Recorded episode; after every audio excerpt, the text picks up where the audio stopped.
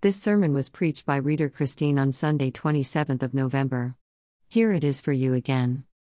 Today, as we celebrate the first Sunday in Advent, we also remember that it is the first Sunday of the Church's new year and we begin to prepare for Christmas Day. Yes, I've said it Christmas Day, I think we can now officially say it as it's only four weeks today. But are we prepared? Are we really ready? It's on the same date every year, that special date that doesn't change, but for some reason it always seems to creep up on us. I'm sure I'm among many when I say every year, this year I'll be ready and prepare early and get everything shipshape, and more or less every year I never do. There's always that last minute rush, but I do have to admit I trust God to help me sort everything out, and He usually does. Why is it though that we don't really prepare early? It's not as if the media has forgotten, they've been subtlety reminding us for weeks, with Christmas adverts, TV shows, and we even have advent calendars reminding us of the days to go up to Christmas from the 1st December. However, sometimes everyday calendars can work against us. We look at it in October and think, oh, I've got two months yet, plenty of time to prepare, and then it's November, a month away, then days, then oh heck, it's next week, and there's always that last minute rush. I've also noticed that the older I get, the quicker the days seem to be, or is that just me?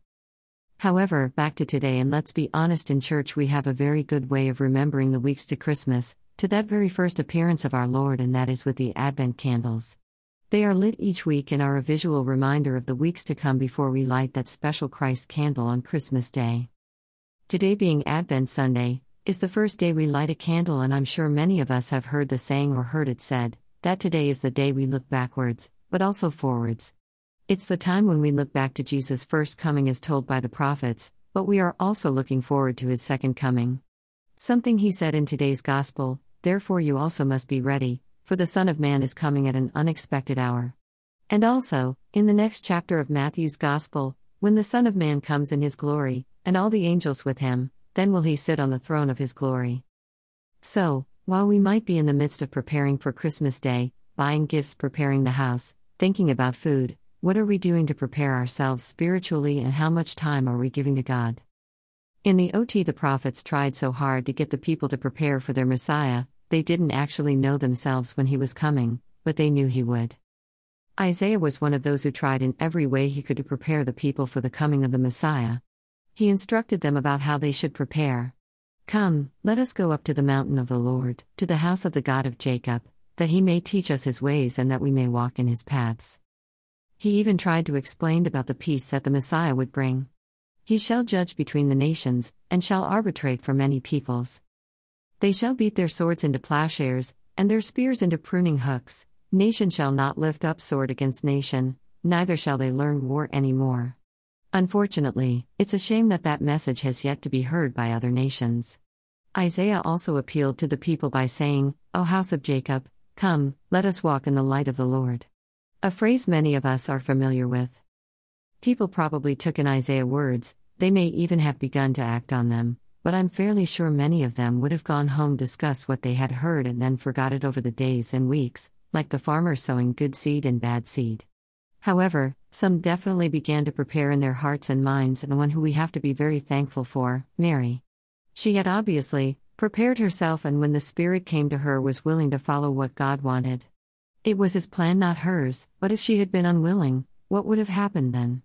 I firmly believe God would not have given up, he would have found another willing participant, because if nothing else, God is persistent and his plans are usually followed through, even when we can't understand them.